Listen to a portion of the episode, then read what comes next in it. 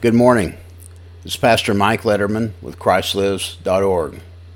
Today we continue our series of lessons entitled Can God Really Do It? Can God Really Do It? Our focus today is Can God Really Meet Your Need? You know, this is a common element that unites all the people of the world. There is one thing that every person in the sound of my voice has in common we all have needs. There will be times in every one of our lives when we will experience a need of some type. Perhaps that need will be material in nature. That seems to be where we focus much of our own attention in this life. There will certainly be times when there will be emotional needs, and at other times, needs of a physical nature will surely present themselves. At other times, we will face days when the greatest need in our lives will be spiritual in nature. What are we to do when these needs arise? The natural reaction is for us to worry, but we know from the Bible that this is not God's will for our lives. Look at Matthew chapter 6 verse 25 through 33. Should we try to meet our own needs? The simple answer is yes. When we have a situation that's within our power to help ourselves, then we really don't have a need, do we? What I'm referring to are those times when we have reached the end of the line. We've done everything we know to do to meet our own need. We have exhausted every resource and we are left with the reality of our own inability staring us in the face. What do we do then? Let's read from the Word of God. Elijah announces a great drought. Now, Elijah, the Tishbite from Tishbe in Gilead, said, to Ahab, As the Lord, the God of Israel, lives, whom I serve, there will be neither dew nor rain in the next few years, except at my word. Then the word of the Lord came to Elijah Leave here, turn eastward, and hide in the Kerith ravine east of the Jordan. You will drink from the brook, and I have directed the ravens to supply you with food there. So he did what the Lord had told him he went to the ravine east of Jordan and stayed there. The ravens brought him bread and meat in the morning, and bread and meat in the evening, and he drank from the brook. Some time later, the brook dried up, because there was no rain in the land. Then the word of the Lord came to him Go at once to Zarephath, in the region of Sidon, and stay there. I have directed a widow there to supply you with food. So he went to Zarephath. When he came to the town gate, a widow was there gathering sticks. He called to her and asked, Would you bring me a little water in a jar so I may have a drink? As she was going to get it, he called, And bring me, please, a piece of bread. As surely as the Lord your God lives, she replied, I don't have any bread, only a handful of flour in a jar and a little olive oil in a jug. I'm gathering a few sticks to take home and make a meal for myself and my son, that we may eat it and die. Elijah said to her, Don't be afraid. Go home and do as you have said, but first make a small loaf of bread for me from what you have and bring it to me, and then make something for yourself and your son. For this is what the Lord, the God of Israel, says The jar of flour will not be used up, and the jug of oil will not run dry until the day the Lord sends rain on the land. She went away and did as Elijah had told her. So there was food every day for Elijah and for the woman and her family. For the jar of flour was not used up, and the jug of oil did not run dry, in keeping with the word of the Lord spoken by Elijah. Some time later, the son of the woman who owned the house became ill. He grew worse and worse, and finally stopped breathing. She said to Elijah, What have you done against me, O man of God? Did you come to remind me of my sin and kill my son? Give me your son, Elijah replied.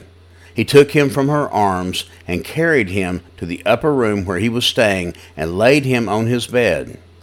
Then he cried out to the Lord, Lord my God, have you brought tragedy even on this widow I am staying with by causing her son to die? And then he stretched himself out on the boy three times and cried out to the Lord, Lord my God, let this boy's life return to him. The Lord heard Elijah's cry, and the boy's life returned to him, and he lived. Elijah picked up the child and carried him down from the room into the house. He gave him to his mother and said, Look, your son is alive. Then the woman said to Elijah, Now I know you are a man of God, and that the word of the Lord from your mouth is the truth. So, what do we do when we've exhausted every resource and we are left with the reality of our own inability staring us in the face? What do we do then? The answer is at once simple yet deeply profound. It is an answer given by the mouth of the Lord Jesus Christ Himself. His answer to getting the needs of this life met was this And Jesus answering saith unto them, Have faith in God. Mark 11 22. All I'm saying, and what I intend to show from this passage, is that we have a God in heaven who can be trusted to take care of his children. When our needs arise, so do our doubts. The devil and the flesh whisper to our hearts, Can God really meet your needs? If we aren't careful, we might wonder the same thing. This, dear friends, is the question that faces us this morning. Is a question we must answer and an issue with which we must come to terms. The question I would like to ask and answer this morning is this Can God really meet your need? I'd like to begin by saying God can really do it. Let me show you from this chapter why I say that God can really do it and God can really meet your need. You know, there are many sides to our needs. Often our needs arise from strange and varied sources three are mentioned in this passage. First of all, in verses 1 through 7, we see an uncommon service. Elijah's need rose from his obedience to the will of God. He was doing what he was told, and then his need came. No, there are times when you seem to be doing everything just like you're supposed to be doing it. You're paying your tithes, you're going to church, you think that you're living right, and still there are troubles and problems that plague your life. Why does that take us by surprise? Jesus said it would be this way in John chapter 16 verse 33. Whoever got people to believing that once we came to Jesus for salvation, all our problems would be put behind us, pulled off the greatest lie of the ages. In truth, instead of being a hedge against trouble, your salvation often opens the door for problems in your life. The truth of the matter is that we can expect life to a time filled with trouble. Job, Job 14, verse 1. Instead of standing around with our mouths hanging open when trouble comes, we are supposed to rejoice, as in 1 Peter verses uh, 12 and 13. At, at the very least, we shouldn't be surprised. In verses 9 through 12, we see an uncontrollable situation. These verses reveal a widow woman who was suffering because the wrongdoing of others. Because of the sin of Ahab, Jezebel, and the nation of Israel, God sent a drought that affected the area where this widow lived. She was just caught up in an unfortunate situation. You know, there are times like that for you and for me. Through no fault of our own, we find ourselves caught up in unpleasant situations that bring trouble into our lives. Sometimes we make our own trouble. Other times it seems to be that able to find us on its own. This shouldn't take us by surprise. Jesus said things would be this way in Matthew chapter 5 verse 45. If we expect to receive good in this life, why shouldn't we expect our fair share of evil also? Sometimes life just goes south on us, and there isn't a thing that we've done to cause it, nor is there much that we can do to stop it. Often pain, sorrow, and trouble are just part of the human experience. In verses 17 through 18, we see an untimely sorrow. In these verses, we find a woman who has given much to the Lord, and she has received much from the Lord. Yet she is thrown into a time of grief over the untimely death of her only son. Her world, which seemed to be on track, derailed and filled her with sorrow and pain. Have you ever been there? It seems like things couldn't get any better. The Lord's been blessing you and you've been enjoying all the best that God has to give, and then the bottom falls out. And all your hopes and dreams come crashing down around you. It hurts. But we shouldn't be surprised when things take a turn in this direction. After all, if it could happen to faithful, holy Job, then it should be able to happen to any person in the sound of my voice. Let's face it, our troubles have a way of overtaking us when we aren't expecting them. They sneak up on us, and they body slam us, and they leave us dazed, hurt, and confused. I just praise the Lord today that our troubles do not have the last word in this matter. Let's look at that manifest supply of our God. Your need may have caught you off guard and left you standing there with your chin on your chest, wondering what happened. But your little old trial did not catch God by surprise. He was not caught off guard by what came about in your life. In fact, he knew it was going to happen before the foundation of the world. I'll go a step further and say that He even orchestrated this event in your life to help you become more like Him. Look at Romans chapter 8, verse 28. Says, God knew about, and since He even had a hand in it, He also had made some preparations for it. You see, your need is merely the evidence of God's supply for you in waiting. Look at verses 3 through 4 that we just read. Look at God's past preparations. You know, thousands of years before Elijah needed a drink of cool, clear water, the finger of mighty God traced out the path of this little brook. God knew that his servant would need this provision. God knew it. And God made a way for Elijah long before the need ever arose. You see, the name of this brook, if I pronounce it correctly, was Cherith. This is a word that means cutting. Isn't it good to know that God made a way to cut Elijah's thirst before Elijah ever got thirsty? Let's follow this thought and bring it up into our own day. If God knows all about my troubles before they come, and if God has a hand in my troubles, and He does, look at Isaiah chapter 45, verse 7, where the prophet says, I form the light and create darkness. I make peace and create evil. I, the Lord, do all these things.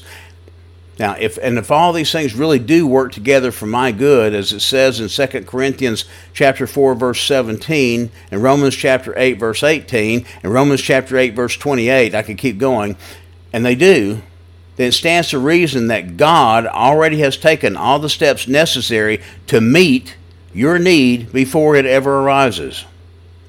You know, it may seem to us that the Lord isn't moving, that He's just going to leave you to twist in the breeze. But the truth is, God has already met our need before the need ever arose. He will manifest that supply in His own way and in His own time.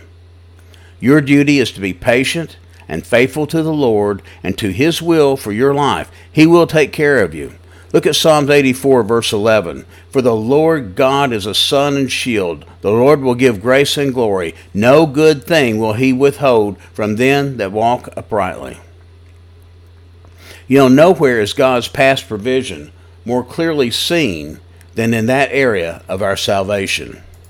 You see, before there was ever a sinner to save, God has already given up his son Jesus to be the means of salvation for all who would place their faith in him.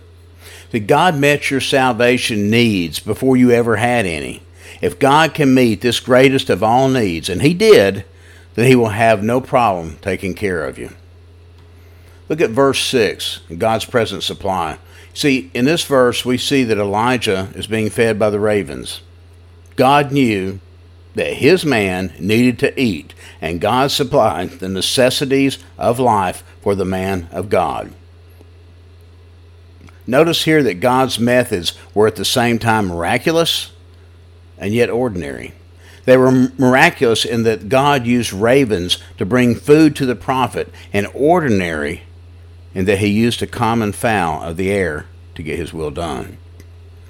I want you to know today that God has promised to meet your needs. Look at Philippians 4:19. However, I want you to know also this promise is conditional. The Philippian believers has sacrifice to give to missionaries and to Paul, and God tells them that He will take care of their needs. This is not a blanket promise that Christians can lift out of context and apply across the board. You may disagree, but I believe that God will let us experience need to get us in line with His plan for our lives. Will He take care of you? Yes. Does He love you? Yes. Just don't expect God to bless your mess. But my friends, if you're tithing and you're being faithful to the Lord, I believe with all my heart that He will meet the needs that arise in your life and mine. He tells us in no uncertain terms what He expects and what He will do, and as in Matthew chapter 6, verse 33. If you look at verse 14 that we read, God has a promise for tomorrow. Elijah's demand and the widow's response. Elijah tells her not to worry because the Lord will give her what she needs out into the future. See, the future is always uncertain, and we never know what kind of needs may arise as soon as tomorrow. But we have the precious promise of the Lord that He is with us, like in Hebrews chapter 13, verse 5, and that He knows the way we take in Job 23:10, and that He will look out for us all the way home to glory. I may not know what will come in the morning, but I do know one who's already been to tomorrow. He knows what will happen. He's already made preparations for my arrival. John 14, 2. No matter where the road of life leads, and no matter what problems arise, God is always ready with the necessary means to meet the need of His children. Look at Hagar in the wilderness, Genesis 21 19. If God can do it for him, he will do it for you. Acts chapter 10, verse 34. You know, there is a marvelous secret for getting your needs met. If secret can be summed up in one word, I would have to say that would be faith. This faith, faith must manifest itself in four areas of life, and they're illustrated next for you and for me. There must be faith in the Word and the will of God. See, Elijah had just confronted the king of Israel, and now God is sending him into the wilderness. It must have been a little confusing, but God's people must learn to place their faith in the will of God.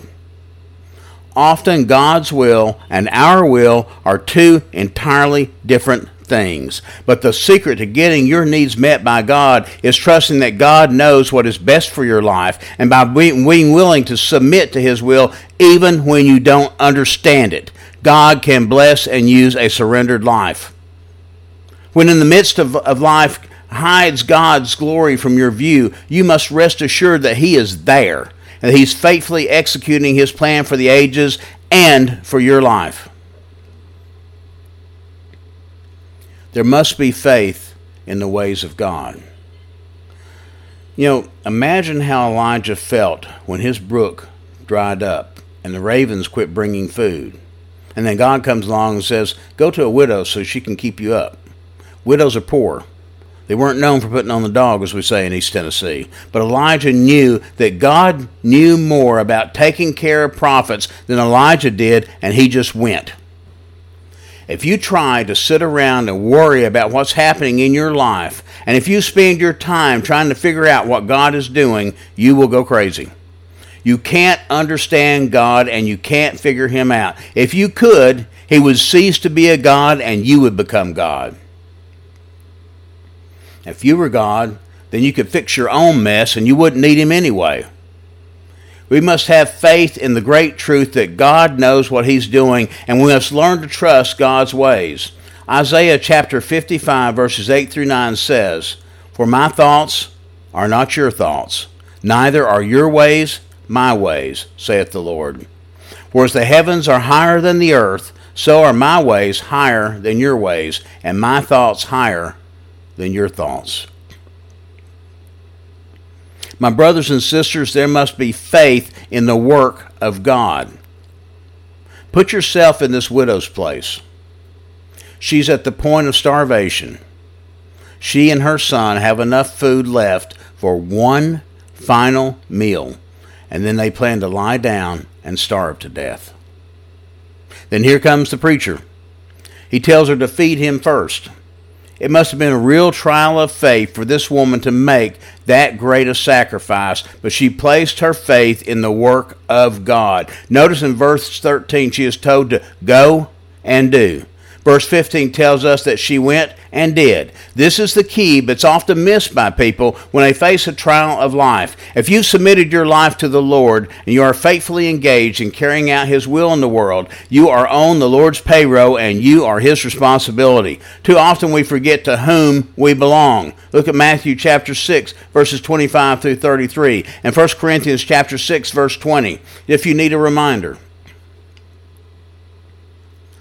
There must be faith in the Word of God. This widow woman entered this valley of testing with the greatest promise ever to be given to anyone. Did you see it? Don't miss this now.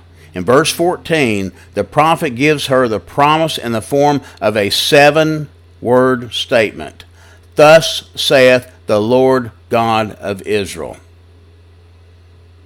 When you have God's word on an issue, that issue is settled forever. This woman had the promise of God to back up her faith. Now we all know that faith cometh by hearing, and hearing by the word of God. Therefore, when we read the statement of David in Psalm 37:25, it says, "I have been young, and now I am old, yet I have not seen the righteous forsaken, nor his seed begging bread." Then we can place our faith in that.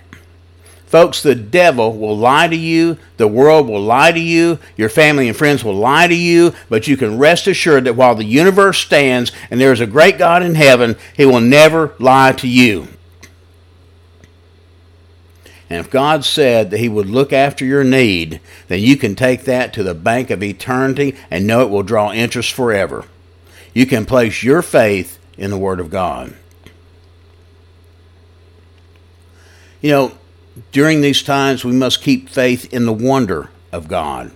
If you look at this context, this faithful widow's son died suddenly, and she sent to the man of God for help.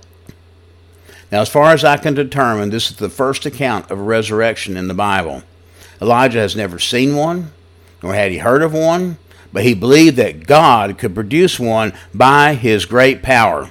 Here's one of the great keys to getting your needs met by God. It is simply coming to the place where you just believe God is big enough to handle your problem. And sometimes, if God wants you to pay attention, He will take you to the desert.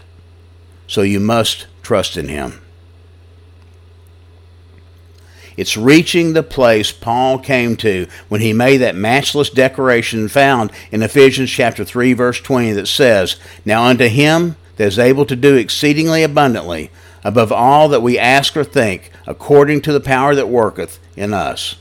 You see, when we get beyond God could and God might, and we come to the place where we become confident that God can and God will, then we will see business pick up in that area of our life and see our needs met.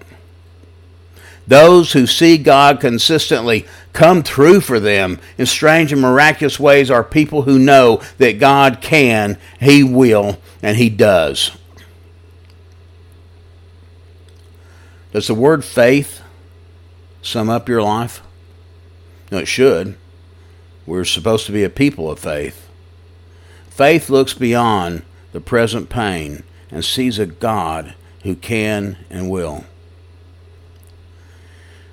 You know, I know this message hasn't been earth shaking and deeply profound, but I hope it's opened your eyes to the truth that if God can do anything, then God can certainly meet your needs. Since we know from the Bible that God can, why not bring your needs and your burden and your worries and fears to Him today and find out that not only can He, but He will? Maybe your need is that of salvation. You can come today and have that need met. Maybe yours is a material or a physical need. you can come and find the assurance that God will take care of that too. Maybe your need is emotional in nature. God can handle that. Whatever the need, bring it to God. Satan and the flesh say, Can God really do it? Those who stand up in faith rest their head on the precious promises of the Word of God and in blessed assurance reply back, God can really do it. Bow with me, please, if you can. Our gracious Heavenly Father, we thank you for your lesson today. We thank you for the words that have been read today from your Word. Father, we know that in our time of need, you are there. We know that from the beginning of the world, before we were ever born, that you made a way to take care of our need. Father, there are some people today in the sound of my voice that have needs. Some have not accepted Jesus as their Lord and Savior. Father, I ask you to move on their heart today. Move on their heart. Father, there may be some out there that have accepted Jesus as their Lord and Savior, but for some reason they've slipped by the wayside. And maybe it's something that somebody said, maybe it's something that somebody did, maybe some other hurt in their life that caused them to stop casting their faith on you and their belief on you. Father, I ask you to move in their life too, because we need prayer warriors. We need warriors for the kingdom of heaven. Father, whatever the need uh, mental, emotional, physical, spiritual. I ask you to meet the needs of these people that are in the sound of my voice today. This prayer I ask in the name of your Son, Jesus. Amen. If you made a decision today, I would like to know about it. If you would, please send an email to ministry at christ-lives.org or visit our website, www.christ-lives.org, and visit the contact page. If you'd like us to pray for you, please let us know. You don't have to leave your name. God knows who you are. My brothers and sisters, thank you for listening today. And just remember, can God really do it? Yes, God can really do it. Amen.